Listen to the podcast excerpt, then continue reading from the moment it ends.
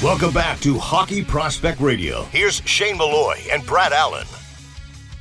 It's Hockey Prospect Radio and our 2024 World Junior Championship preview show brought to you by Fractal Hockey Consulting through an integrated series of best business practices. They design solutions for hockey operations and hockey business ops. Let's talk about Czechia. Overall, if you look at this team, not as many drafted NHL players, but they have some really key end players uh, comparative to some other teams they've had. And like up front in offense, yes, they have Jiri Kulich, and I think he's really going to be from an offensive catalyst. I think he's going to stir, you know, really stir that drink for them. But for me, a player who's going to be the absolute key, I think he's going to be the linchpin for their whole offensive group, is Matya Sapovaliv, uh, drafted by Vegas. Because of his defensive ability, as a centerman, he's going to have to match up against the top line every shift, and he's going to play a lot of minutes.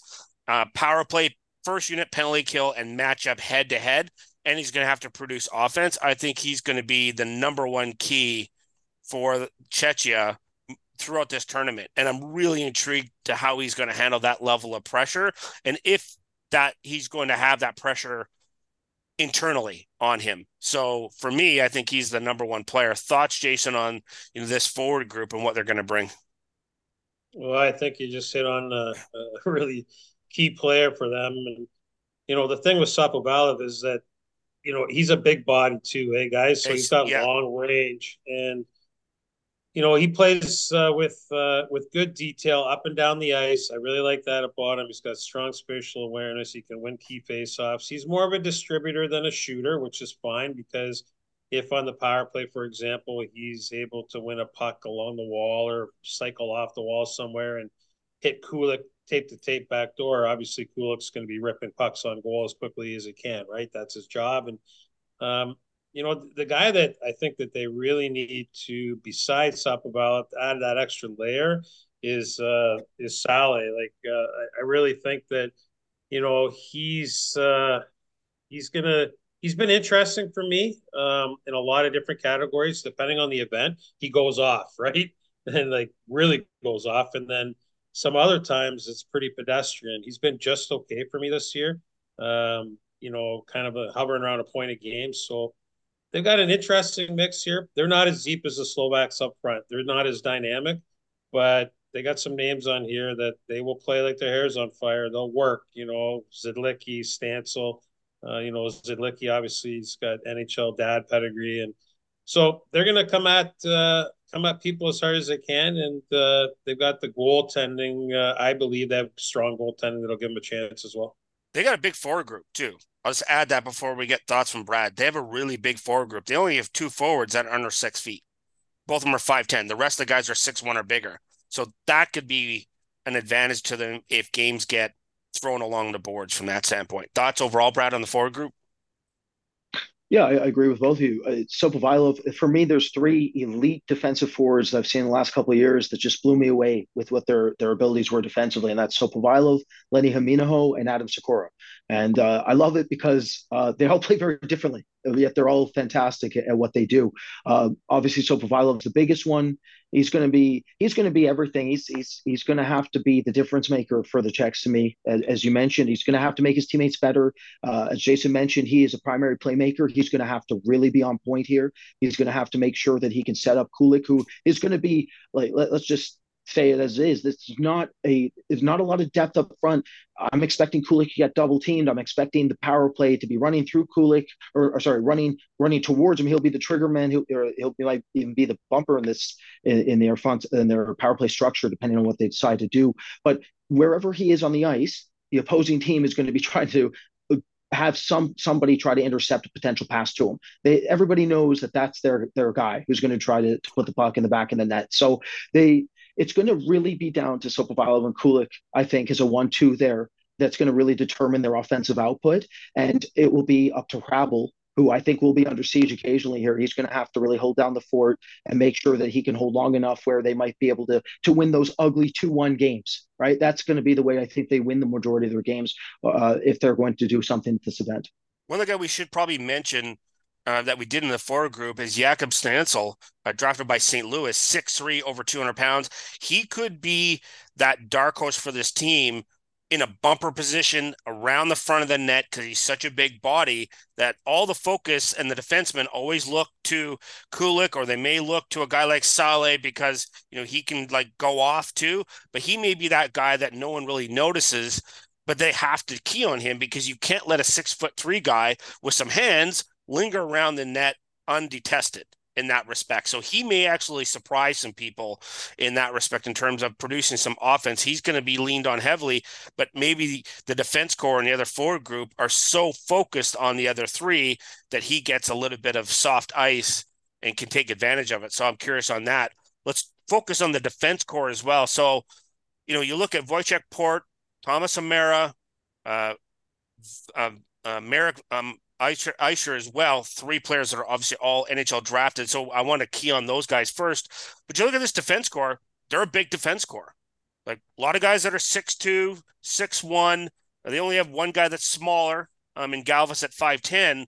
So they really built this team about trying to win, as you know, Brad noted, 2 1, 3 2 games. I think that ends up happening to be their strategy. Jason, thoughts on this defense core overall? Yeah, they're, I'm wondering where the offense is going to come from on the back end. So I, I think that uh, to your point, they're going to be able to play, you know, a mostly simple type of game, and, and they got some girth there, and and you know they definitely the names that you mentioned. I mean, Alscher, even Hamara, like these guys, um, you know, they're they're mostly simpletons for me, guys. Like there's not a lot of wow to their game, um, which is a good thing in a tournament like this. You know, sometimes less is more the the guy that I got really keen on though, and you know, is the draft eligible like Jiricek. You know, if you look at the games and the build up to the tournament, um, you know, being used in all situations. Uh, you know, on the power play, you can see that he's trying what he's trying to do. You know, and and he's got sound vision, and uh, but he's just gonna have to elevate. Everything's gonna have to come off his stick just a little bit quicker and a little bit more aggressively. Um, you know, he's different than his brother that way, isn't he? His brother was ripping pucks uh, every chance he got, but this guy, um, you need to score goals on the power play, and it seems like the puck goes through him on the power play, so that's going to be a big thing for me. And how much that def- that top the obviously with Jiricek and then the three drafted NHL defensemen, how many minutes are those guys going to end up playing? Are they going to like by the end of the tournament? Are they going to be a little bit running out of gas? Because I think every one of them is going to be, you know, close to 22, 23, 24 minutes, depending on the game. And that, you know, that third pairing is going to play more sparingly because they're going to try to play those tight games. So curious to see how, as they get towards the quarterfinals, what's going to be left in the gas of that defense core. Because I think they could have used a couple of extra guys. They just didn't have that depth this year. Quickly, we got a couple of minutes left. We have to talk about their goaltenders. Let's start with Hrabal right off off the hop because I think he's going to be end up being the starter. But both their goaltenders are monster, six six and six four. Like all you got to stand there, and they're just going to get hit by pucks. That's the hope. I, will mention one thing about uh, just before I get to Hrabal with the Galvas and, and Jiricek is they both play up in extra league in Czechia. So they, they play against pro men, right? And that matters. That that's going to help uh, them when it comes back to coming down to junior and being able to actually make a difference. Although Thomas Galvas is very small, He's about five eight and a half, five nine. He already is, is shown to be able to hold in transitional rush defense at the at the against men in extra liga. He's he's actually not looked out of place defensively, which is a pleasant surprise. And uh, to Jason's point, Adam Jiricek is going to be incredibly important in this tournament. Uh, getting travel, you know, it, it, was it was really interesting. I had a lot of conversations with Jason about uh, who really was the top end goalie in this class. I think some people maybe misread Hrabal's long term upside uh, because his consistency rates weren't always there at the USHL level. But for uh, our listeners, you have to remember this is a this was a first year eligible goalie who's coming over to the states and, and playing on smaller ice for the first time, and conditioning was a massive factor massive factor with this kid. He we saw it live, Jason, when when he went up against the states at the U18s.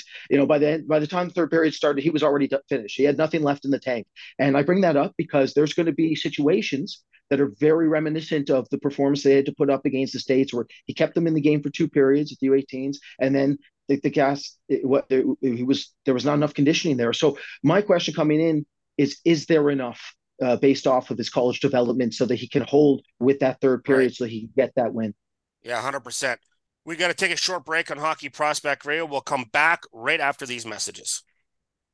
Every play, every stat, every breakdown. On their own, they're essential, but altogether, they're undeniable. Introducing Hudl Instat a new advanced data platform that integrates with Sportscode and every Hudl product you rely on to create an all in one data powerhouse. Hudl Instat's advanced tagging and next level stat reports help you develop your team, and its global film library helps you find the missing piece to get the most out of every second of film. Visit hudl.com backslash HPR to learn more. The Junior Prospect Hockey League is Western Canada's newest elite developmental stream for student athletes looking to take their game and studies to the next level. The JPHL features professional coaches and skill development coaches, along with comprehensive practice, game, and academic schedule, allowing athletes to be successful in a more cost effective model compared to similar hockey and school programs. To learn more and see why the JPHL is the ideal choice for your student athlete and family, visit juniorprospectshockeyleague.com. Fractal Hockey Consulting. Everything we do, we believe in challenging the status quo in hockey. We believe in thinking differently. We provide interdisciplinary solutions that are personally designed, simple to use, and user friendly. Through an integrated series of best business practices, and we design solutions for both hockey operations and hockey business operations. Contact us at fractalhockey.com.